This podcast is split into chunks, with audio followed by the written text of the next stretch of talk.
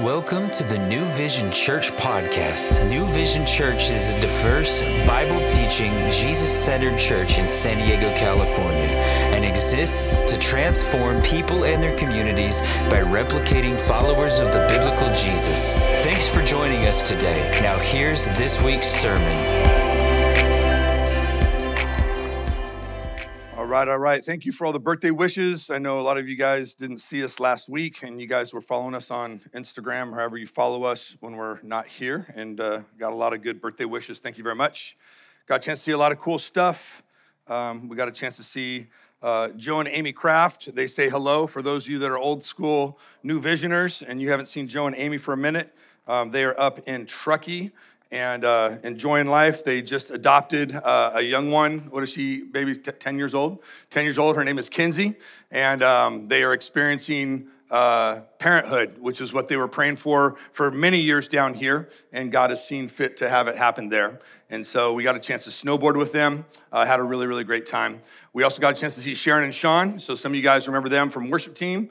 Um, uh, Hudson, is that last name correct? Um, so uh, they say hi. They're doing well. They're in Salt Lake City um, and in the land, just loving Jesus and serving and experiencing life. So anyway, they both uh, both those families say hello. So we uh, are thankful to be back and thank you for your prayers. Tonight we're going to be looking uh, again in Mark chapter 12. Mark chapter 12. And uh, Amanda read this to me on vacation. We, were driving. Uh, we were, what, like 10 hours away once we got to Salt Lake City and driving home and, and spent some time. And so Amanda's like, Well, uh, do you want to read your passage right now so you can start thinking and formulating some ideas and praying about preaching it? And so we did. So we read it. And I'll be honest with you, the first time we read it, every time it got to a, a, section that was the end, I was like, okay, that's the end. And she's like, nope, there's still more verses. And then she went for a whole nother section that was really, really good. And I was like, okay, so that's it. So I got two major points. And she's like, nope, there's more. And so she went. And so after five sections, Pete, you have done this to me. I want you to know this. After five sections, and listen, I tried very difficult, very with, with much difficulty to narrow and get everything down small.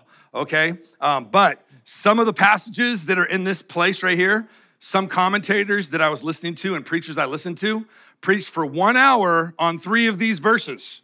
And I do have 25 verses. So um, I'm not I'm not saying that to scare anybody. You can start your clock. I started my stopwatch right here. Um, we got 35 minutes. I'm going to try to get through as much as I can in this amount of time, and then we're going to try to land the plane. So anyway, if you've been paying attention, if you've been showing up to what's been going on here, we've been going through Mark. And in Mark, we are in what is called the Passion Week. You guys know what Passion Week is, right? Um, uh, anybody familiar with Lent at all? Anybody done? I mean, sometimes we've done that before where we actually had uh, um, uh, Lent and, and went, went through and we, we gave up something for 40 days in preparation for Easter. Um, not necessarily the same way the Catholic Church does, but the same concept consecrating a period of time to focus on Easter and resurrection, um, not just showing up on Easter Sunday and being like, oh, it's Easter Sunday, that's a big deal, but actually thinking and spending a month and a half thinking, praying, you know, you know, putting yourself uh, behind the things of Christ and letting Christ things kind of rise to the top, right? So Lent is about that. If you guys look to the newspaper, you guys see how how the Catholic Church is doing Lent this year. They had like the little uh, cotton swabs so they could do social distancing. So the priest was all decked up, had like all sorts of stuff, plus his original garb. Then he had his gloves. Then he had this long, you know, cotton swab, and he was dipping a little bit in fresh ash every time, and then trying to reach over and then ash somebody for Ash Wednesday on their forehead. So it was like it was the front page of the Tribune. It must have been a slow news day in San Diego. Anyway, I was looking at that and just thinking, you know, we do so many things that try to have an idea of spirituality, or it seems like it's a spiritual thing to do. There are so many things that we do that seem so spiritual, maybe even hyper spiritual. And as we look at Mark chapter 12, and as you've already, I think Pete preached on it last week, the start, the starting part of Mark chapter 12, it's talking about the different ways that people hyper spiritualize things in the absence of true relationship with Christ. So, what I want to ask us to think about And listen, if you did Lent, God bless you. If you're still in Lent, God bless you. Like I'll give you fish. Like it'll, it will, you know, we, we have fasted. We just did the, the Daniel fast. We are all about praying, fasting, and setting ourselves apart. But just for tonight, if I could play a little bit of devil's advocate, sometimes we set up religious things to do so that we can feel like we accomplished something.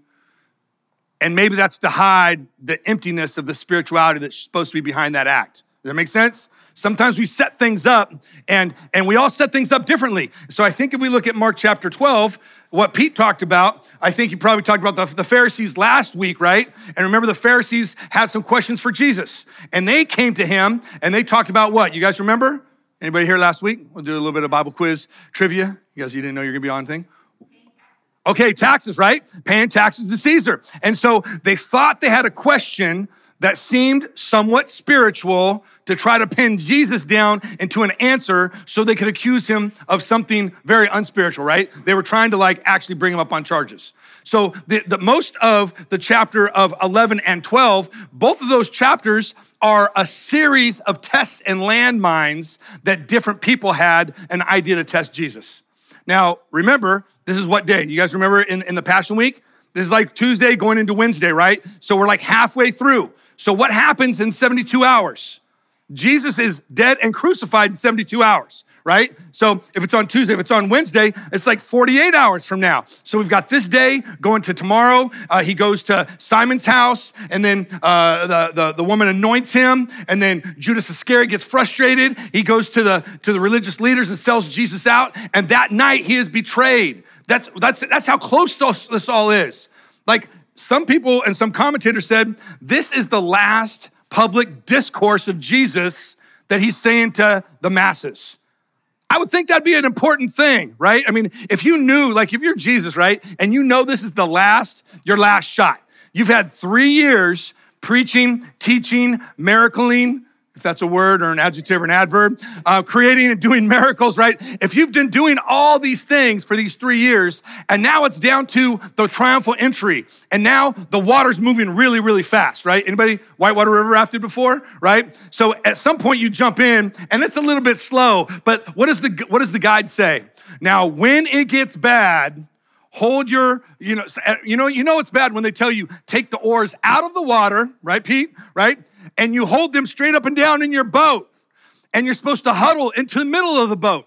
Now you haven't started the raft yet and so you don't know that that's but it sounds scary. They they scare you. They make it sound like oh yeah and we've lost people before so this is called the widowmaker rapid so you don't want to lose and jump out. So don't try to help us. Get in the middle of the boat right? Well at this point the water's starting to move pretty fast. There's been some meandering. Jesus did a lot of things, went a lot of places, talked to a lot of folks, you know, um, miracles, everything. But now this week, it's kind of like boom, boom, boom, boom, boom. So we, are in this place. We're in Mark chapter 12. So Pete ended, I think, with um, verse number 17. And Jesus said, Render what to Caesar, the things that are Caesar's, and to God, the things that are God's. And everybody was amazed at him.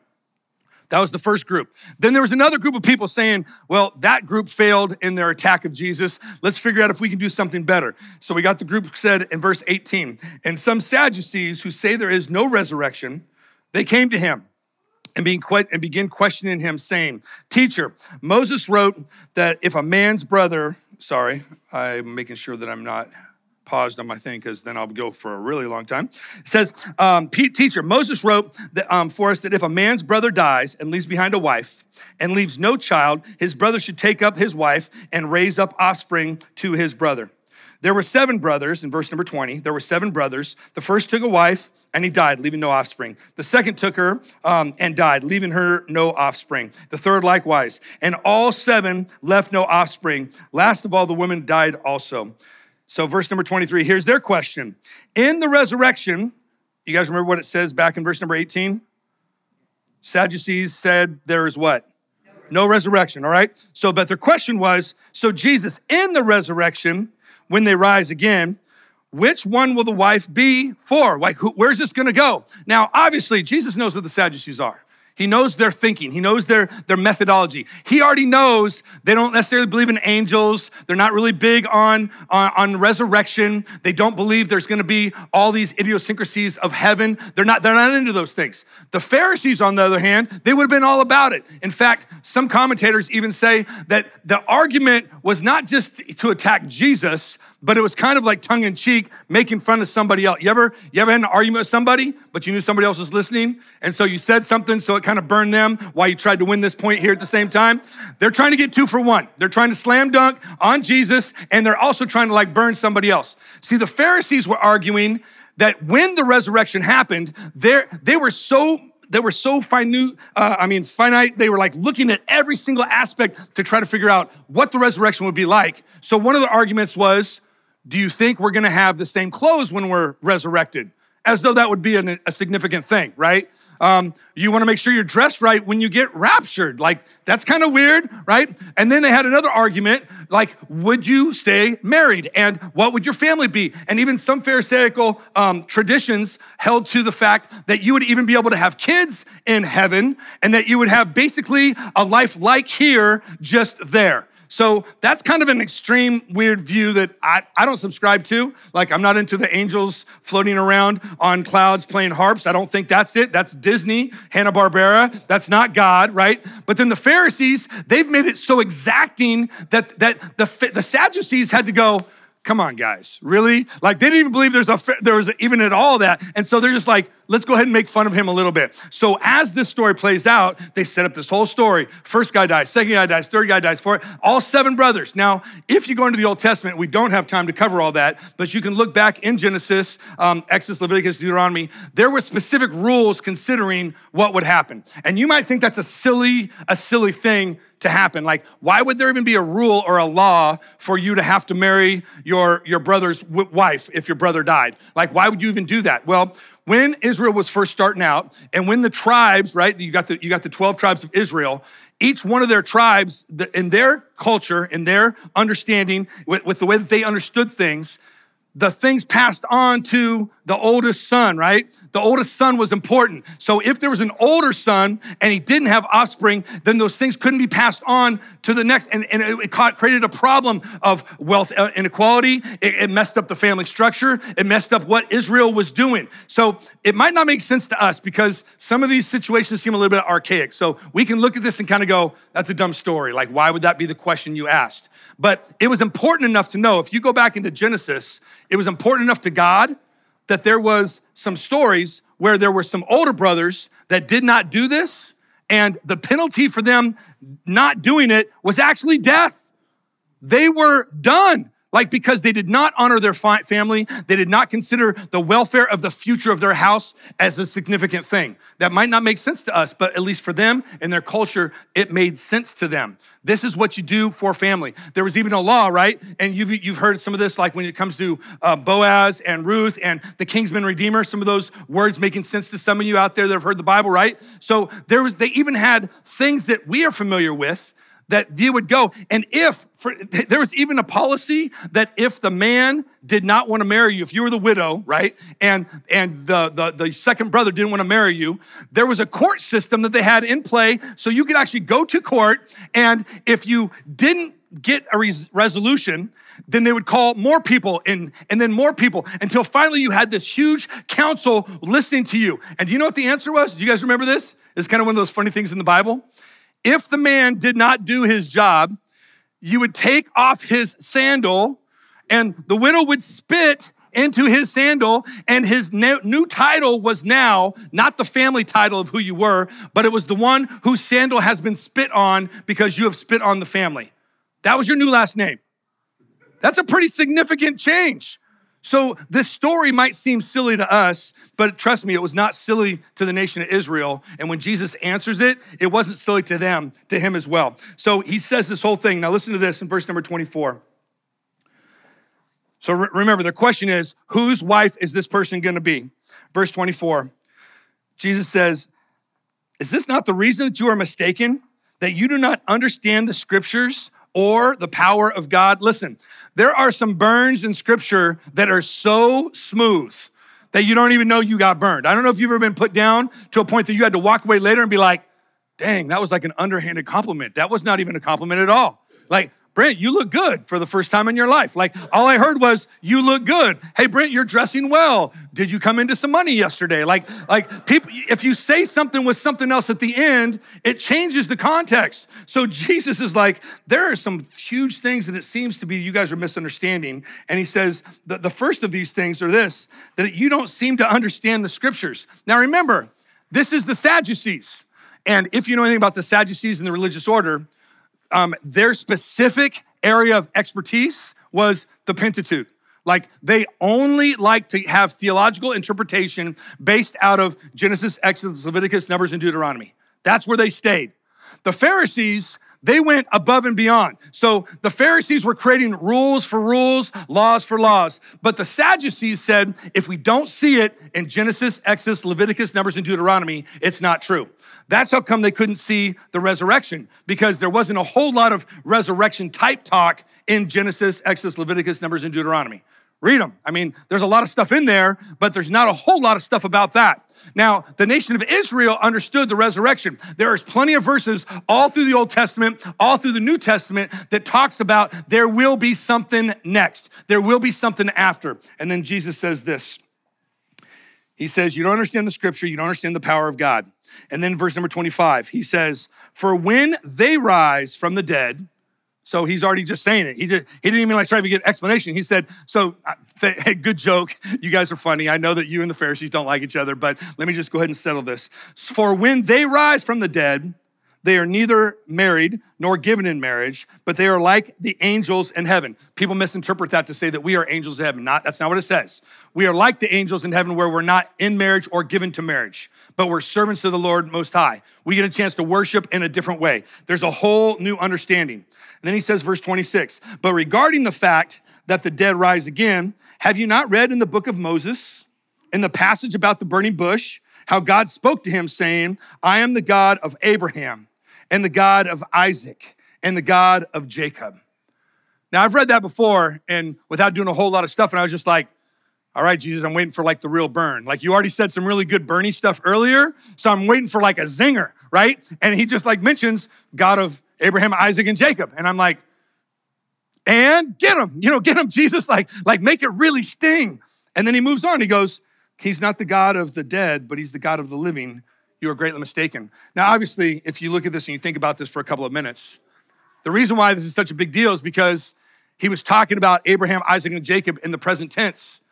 Abraham, Isaac, and Jacob although they had been dead for some time, he said, he didn't say, I was the God of Abraham, Isaac, and Jacob. I used to be part of your family lineage. He says, I am still now, currently, and ever have been the God of Abraham, Isaac, and Jacob. And then he finishes it with, I'm the God of the living, not the God of the dead. You guys got your, you guys are a little bit all twisted right? A little bit all mixed up. So you got this, this whole thing here. The Sadducees are like, that's the best thing that they could come up with. They've been thinking about this. They've been planning it. They probably had like some some some Zoom call meetings all together. Who's going to go first? Who's going to go second? You say this, then I'll say this. They had it worked out. They had some time. They just saw the Pharisees and they're like, oh, dang, he, he did really good with the Pharisees. All right, what's our play, right? So they're waiting. So they send in their champion.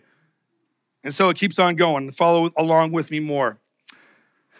So he finishes them. He's got the Pharisees squared away. He's got the Sadducees squared away. And now it says, now one of the scribes comes, heard them arguing.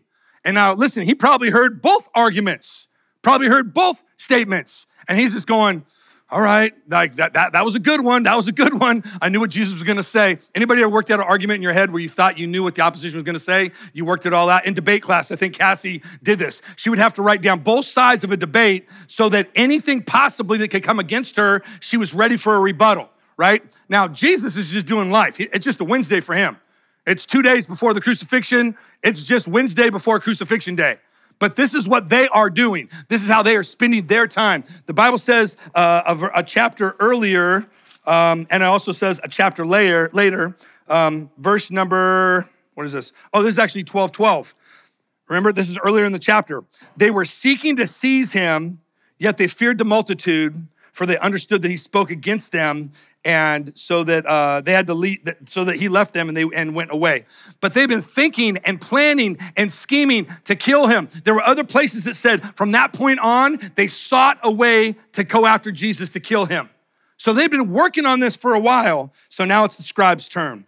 So Pharisees are over there kind of licking their wounds. Now the Sadducees kind of limp off, licking their wounds. And now the scribes. Now they could have been part of either sect, but they were kind of like the smart guys. They were the ones that would write stuff down. They were kind of like uh, uh, intellectuals, uh, maybe a little philosophical. Maybe they called them doctors, you know, but these are the ones that kind of had it. Like, you know, well, all those people with their little religion stuff, let us come with something a little bit more um, uh, with some more substantial criticism. So one of the scri- scribes comes along, uh, hears them arguing, and recognizes that he had answered him well.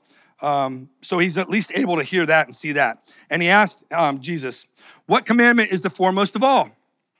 Jesus answered, The foremost is, and some of you guys know this as the Shema. Um, I think that we've actually talked about it here before. You can look at Deuteronomy chapter 6 if you wanted to pull more information about this. But this is the part that Jesus said Hear, O Israel, the Lord our God is one. And you shall love the Lord your God with all your heart, all your soul, with all your mind, with all your strength. And then Jesus goes immediately into a second. Now the guy just asked for the greatest, right? But then Jesus like said that and he's already got he already knows that he's nailed that one. And then he went ahead and added the other one, which is Leviticus, right? So this is like Jesus didn't make this up. This is from Leviticus chapter 19 verse 18 where he added this this second part. And he said, "And the second is this, you shall love your neighbor as you love yourself. There is no other commandment greater than these." Now, in the Shema, like if you read through uh, Deuteronomy, if you read through Old Testament law, that was said a lot. It wasn't just like one time. You, you, you know the Ten Commandments, right? Um, you know, in Deuteronomy and Exodus, you can read the Ten Commandments. That's in there a couple of times. You can read the whole list all the way through and be like, okay, got it. Okay, that's a retelling. I got it, got it, got it. Well, this statement, it says that, Hear, O Israel, the Lord our God is one God, is one Lord. That's said in a lot of places. There's a lot of chapters. You can go to um, you go to Deuteronomy chapter 12. It says a whole bunch of times in that chapter. Chapter 30, it goes all the way through. This was a common theme. So we think of the Ten Commandments. Like I, I don't know very many people when I was growing up in Sunday school asking me about the Shema. Like that wasn't something that people asked. But the Ten Commandments, People ask that stuff all the time. What are the Ten Commandments? Like, that's the big deal. And I'm not saying it's not a big deal. I mean, obviously it was given to Israel for a reason. But if you were if you were a Jewish person and you were thinking about what God said consistently through scripture, not just at a one time or a list sort of thing, but to have the posture of your heart be in the right spot, the Shema is something they thought about all the time. It was a blessing that they would look at and read, and that right, they were supposed to do what? Take the steps and they were supposed to put it on the doorpost and like know everything about this stuff in their head, in their heart. They were supposed to let all of their actions and attitudes be through this filter of God has to be first in everything that we do and everything that we say and everything that we think with every ounce of might and energy that we have. And then he says in another passage, not here, but he says that all of the law and the prophets do what with these two? Hangs on these two. That means that you've got the you've got all the law and the prophets. And if you even look at if you even look at the 10 commandments, right? You've got the first four of the commandments that talk about loving God with your whole heart, soul, strength and mind.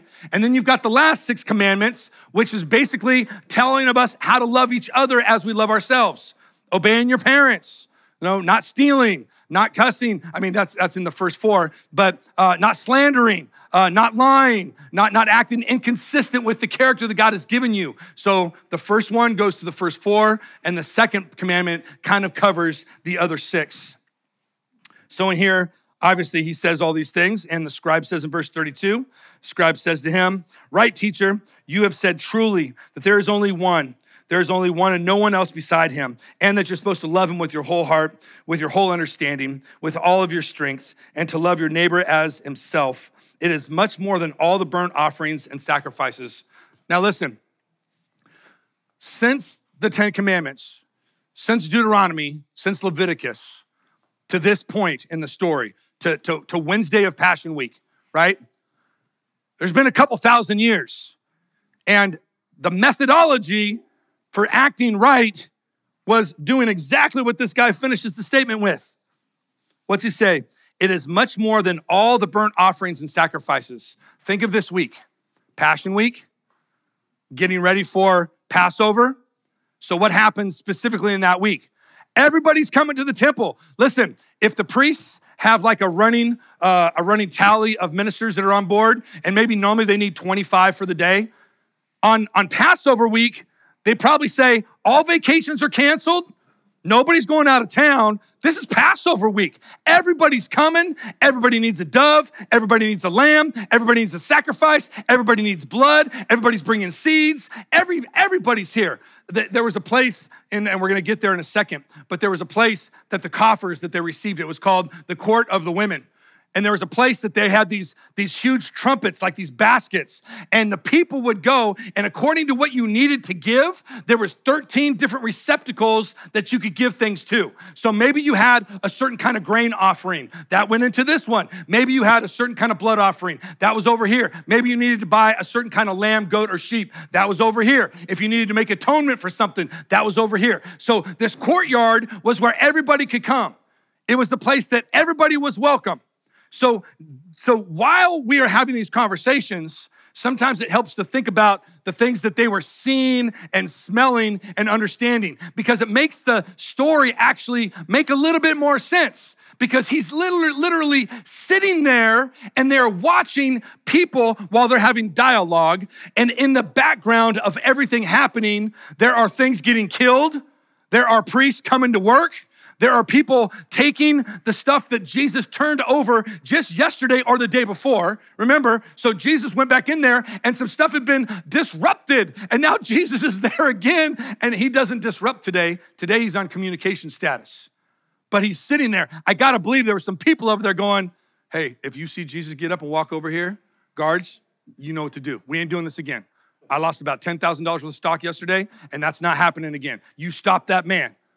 So Jesus is there watching stuff and they're watching the people and their and their sacrifices and their tithes and the scribe says to him as he's watching all these things happen and listening to Jesus, you said all this very very well. And this and, and he says um, verse number 33 just to reiterate that. He goes to love one's neighbor as himself and to, to love God, all, all those things. He's just reiterating what Jesus had just said. He says, This is much more than all of these right here the burnt offerings and sacrifices. That's a scribe. That's somebody that, that he does not have a job if people don't come to the temple.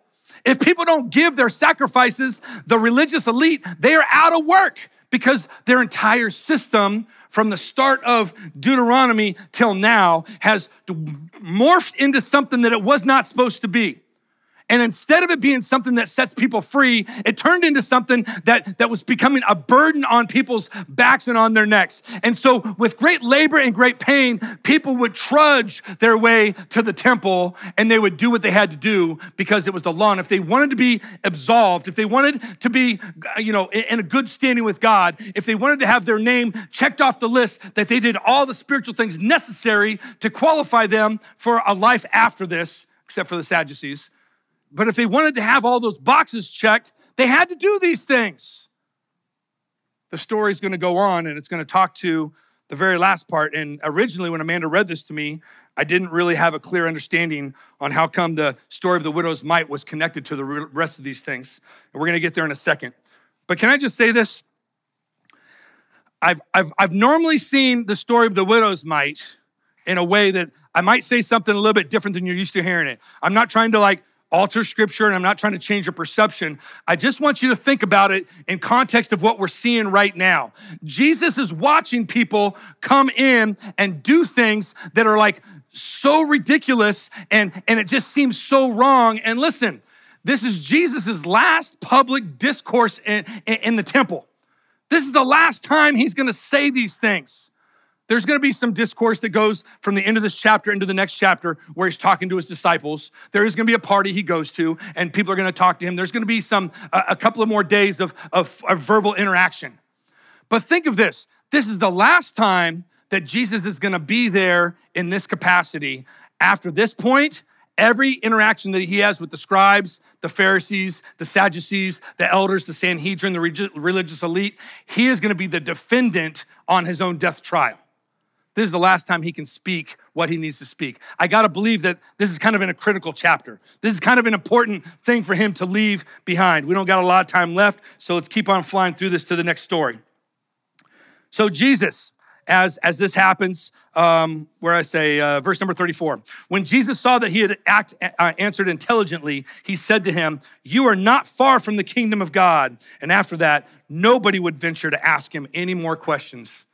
Three up, three down. Pharisees, Sadducees, scribes, Jesus is still sailing. But now, Jesus is going like, I'm no longer answering questions. Now I got some questions for you.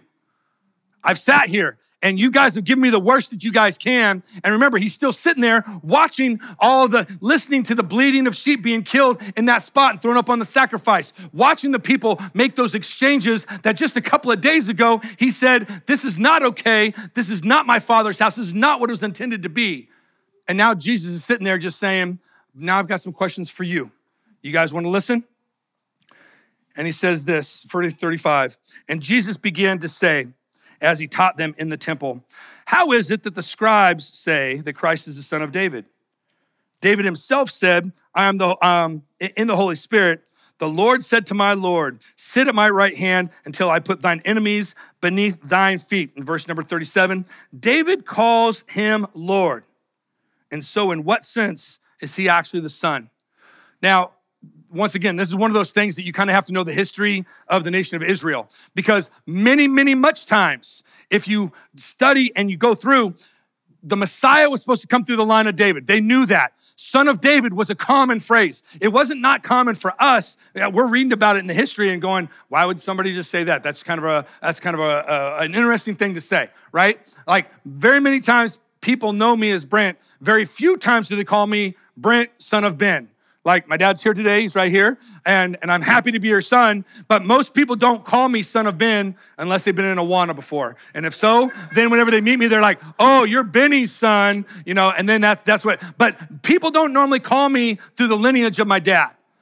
But in this case, the Messiah for thousands of years had been referred to as gonna come through this, this line, gonna be in this family line. And so it was a common phrase that this is gonna be the, uh, uh, of the house and lineage of David. So we've got prophecies, we got all the stuff leading up to um, the nativity that goes through that's talking about here's where the here's where the Messiah is gonna come from. These were all the things leading up to his birth, right? So in this specific, um, specific instance, he starts asking a question. Now, one of the commentators I was saying that I was that I was reading or listening to said of all the verses in this chapter, this the other things are just like uh, I, I, think that uh, like an illustration is kind of like as a parent. Have you ever had to like listen to a barrage of questions from your kids that weren't really the issue on the table? Like the issue of the table was did you wash your hands before you came to dinner, right? And then they start asking other things, and there's this whole avoidance thing. I'm not saying that the Pharisees, Sadducees, and scribes were at that point, but I'm just saying mentally, in some aspect, Jesus was waiting to ask a significant question.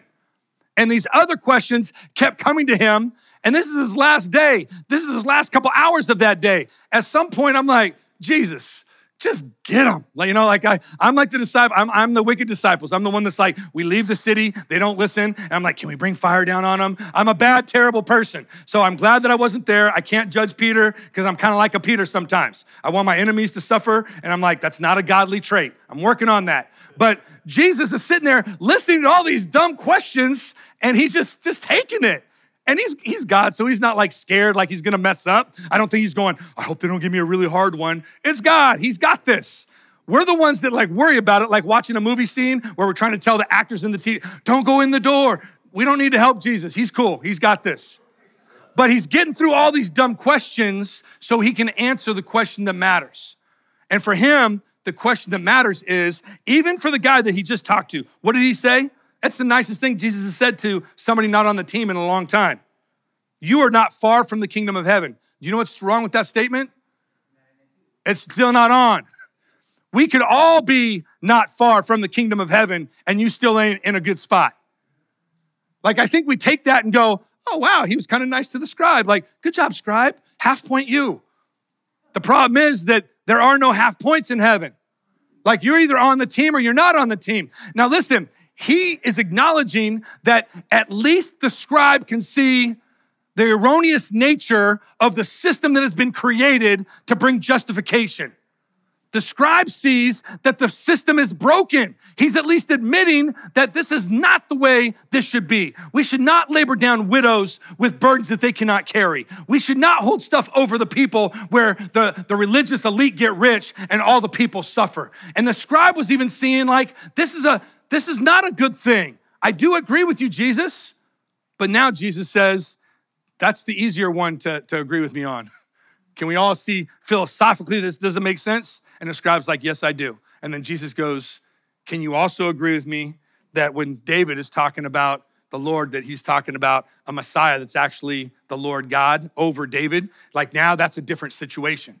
And they were used to idolizing King David. They thought the Messiah was gonna come like a David like a conqueror. That's how coming the triumphal entry, they believed that it was gonna be overthrowing Rome. And so Jesus is like, y'all messing a lot of stuff up. I'm just trying to fix the record. And I'm trying to tell you, you wanted a conquering king like David. I'm telling you, that's not the situation at hand.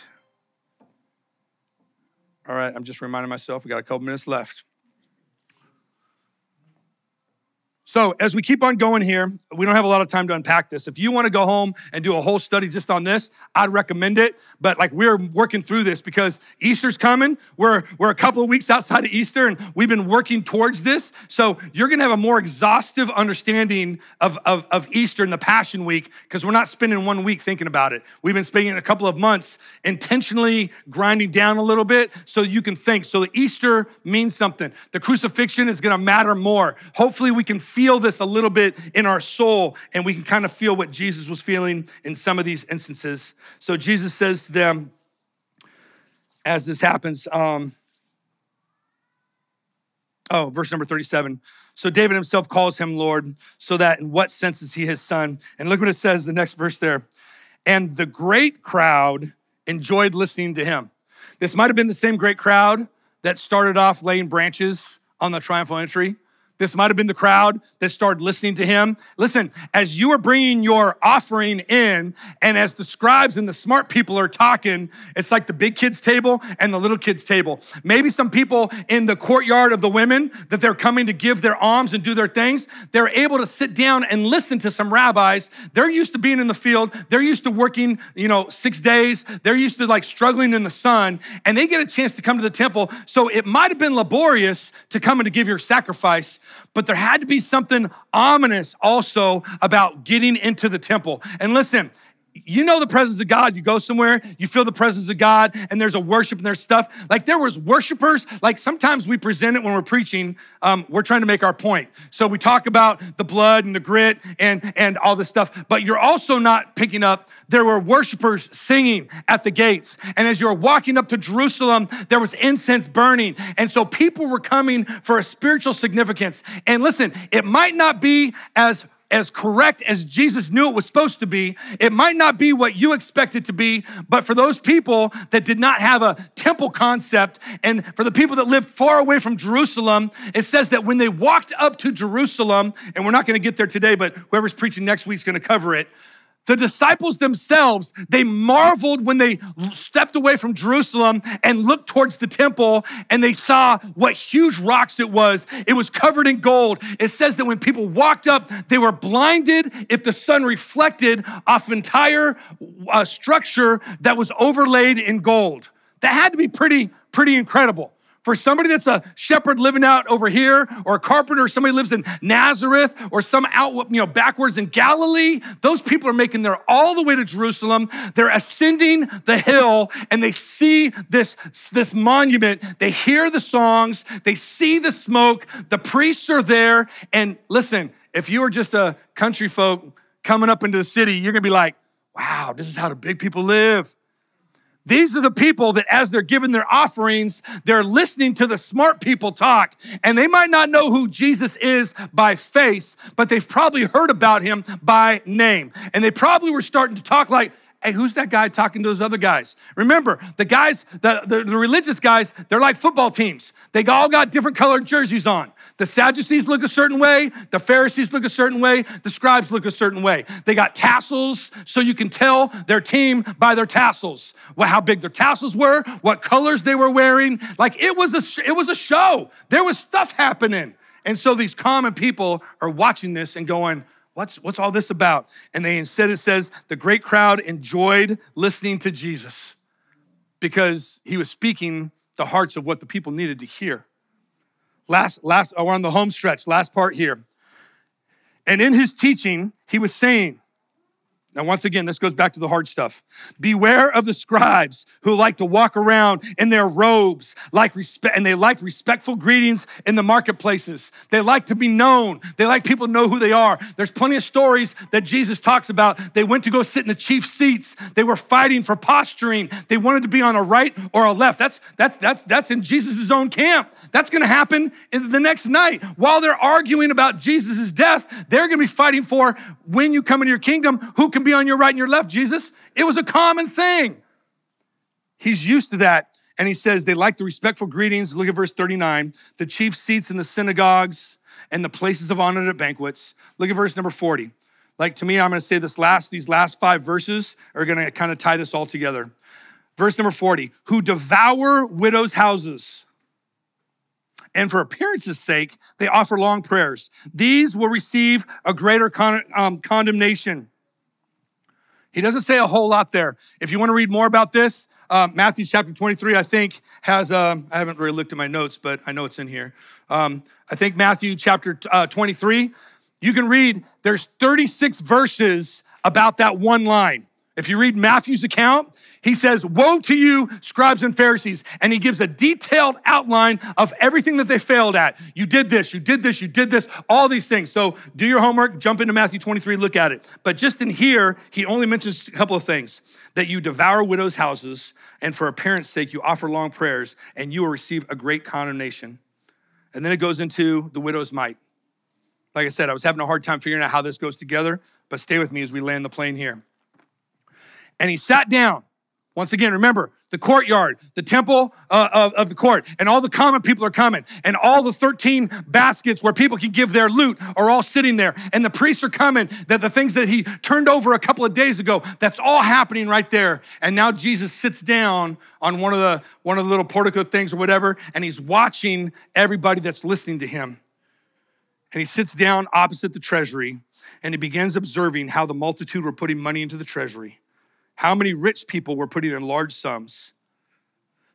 And a poor widow came, and she put in two small copper coins, which amounts to a cent. And then he calls his disciples to him and he says, Truly I say to you, this poor woman, this poor widow, put in more than all the con- um, contributors to the treasury. For they all put in out of their surplus, but she, out of her poverty, put in all she owned all she had to live on. Here's what I want to leave us with today. I've always seen that story as Jesus, like, you know, commenting positively on what the widow did. And obviously, it's he's, he's not he's not being negative to what the widow did. But if you take this in context of the last two chapters, and this is the last thing that is said out in public of the temple, this is the last comment the last commentary that Jesus is going to make on public religious discourse, like on, on the on the discourse of um, I'm sorry, on public life and the things that he is coming against, where people have been suppressed, where where people are not receiving freedom. We song we, we song about that. We sat, sang about that. That we have the freedom, we have joy, we have these things. These people were coming not to celebrate the freedom; they were trying to pay their dues so that they would be accepted and I think Jesus is sitting there and he's been listening to the smart people, the religious scribes, the Pharisees, the Sadducees, with all their tassels and all their garb. And listen, the temple was supposed to be a place of honor and it had been corrupted. Jesus made that abundantly clear in his life and his testimony. But the last thing that he says is looking at this widow that came to give everything. Listen, there's not very many times in scripture that Jesus asked people to give everything. Like even the, the temple tax was supposed to be a percentage, but she had so little, she didn't even have a smaller coin that she could give. So she gives this, and it's like half of everything. Listen, I believe that this is also one of the verse number 40, one of the widows who had been devoured by the religious system. See, the Bible says in James that if we're not taking care of widows and orphans, then our, our faith is kind of worthless. What are we doing? I, th- I think that we do a job. I think Nathan said it r- very well. I think, I think that we're trying. I think, I think we're trying to do stuff for widows and orphans. We want the kids in Hope House to thrive. We want more kids. But just as we close right now, and just as I kind of give us just a, a moment to think before we take communion, like I, I, it's so easy. Like the Pharisees, the Sadducees, some of these people, they make it so easy to come against them. But I just want to I want to know what would happen if Jesus walked in here right here right now. If one of you was undercover Jesus, low-key Jesus, I would want to know what do you see that we're doing that we think that we're doing okay and Jesus is going, yeah, that's not okay. Where's our arrogance placed? We might not put it in the front seats. Like maybe the front seats is the thing. And obviously we only got one in the front seat because he's gonna come up and help us do communion. But but maybe, maybe we we we've reversed some things. And so we can tell ourselves we're doing a good job. We don't, we don't, we don't lord it over people that way, and we don't, we don't put an offering plate in your face and say, give money or you can't receive, you know, forgiveness or salvation. Maybe those aren't the ways that we're that we're falling short. But I got to believe that if Jesus was here in front of us right here, right now, and he was looking into our hearts, listen, Jesus, when it's an easy one, Jesus is going to knock it out of the park, right? But even in your life, when it's not an easy one, Jesus is still going to knock it out of the park.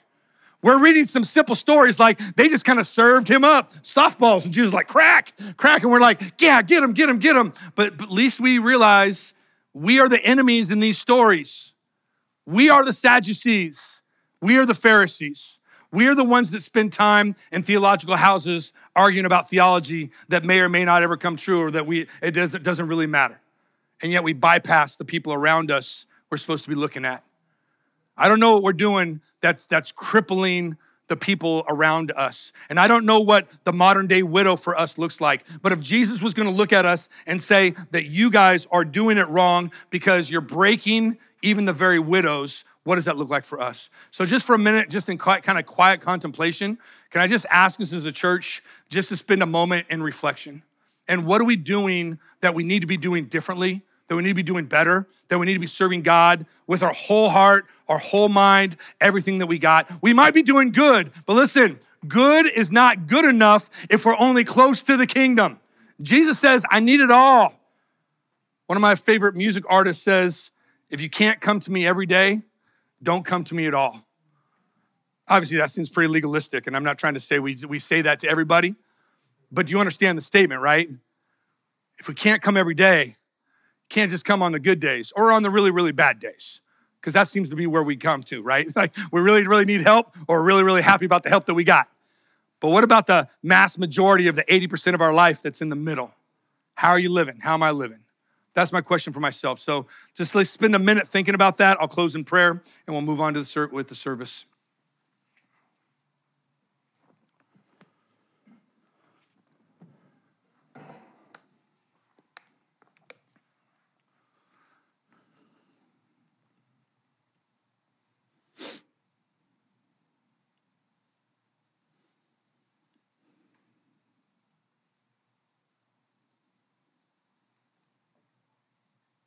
God, as we come to you tonight, Lord, um, sometimes, Lord, the, the, the Bible seems to just offer up really, really simple, clear things.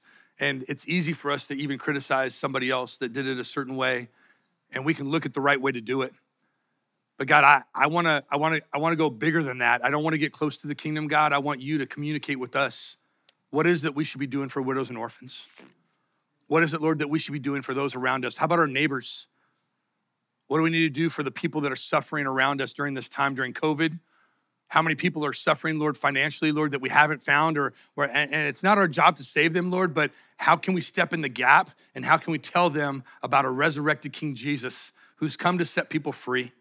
who's come to, to break the chains, who's come to give life where there's nothing but depression and death. God, help us to be salt and light, Lord. Help us to be um, something that happens here in this neighborhood so that people are able to come and to, to let their burdens be released, not for us to be able to, to cinch the last penny out of a widow who's been taken advantage of. God, help us to think of the people in Orange, Lord, and help us to think of the people in Encanto. And God, as we form different ministry styles and patterns, and um, may it incarnationally, Lord, just be you, Lord. You want to love the people in these neighborhoods. And God, we don't, we, we don't know how to do that without you. Lord, unless you speak, Lord, we can't, we have nothing to say. And Lord, unless you move, Lord, we have nowhere to go. So, God, I would just ask, Lord, that we would be humble, God, and that we would open up our hands and our hearts, God, and say, Lord, teach us, Lord. Help us not to, to miss the mark. Help us not to create religious structures that seem spiritual, but really hides our spiritual um, shallowness. Help us to be in a way, Lord, that you receive all the glory and the praise and the honor. And God, may we be so careful, Lord, to, to make sure, Lord, that you receive that and we take none of that for ourselves in Jesus' name. Amen.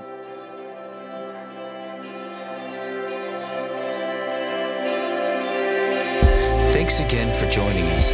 Contact us or learn more at our website, newvision.city. See you next time.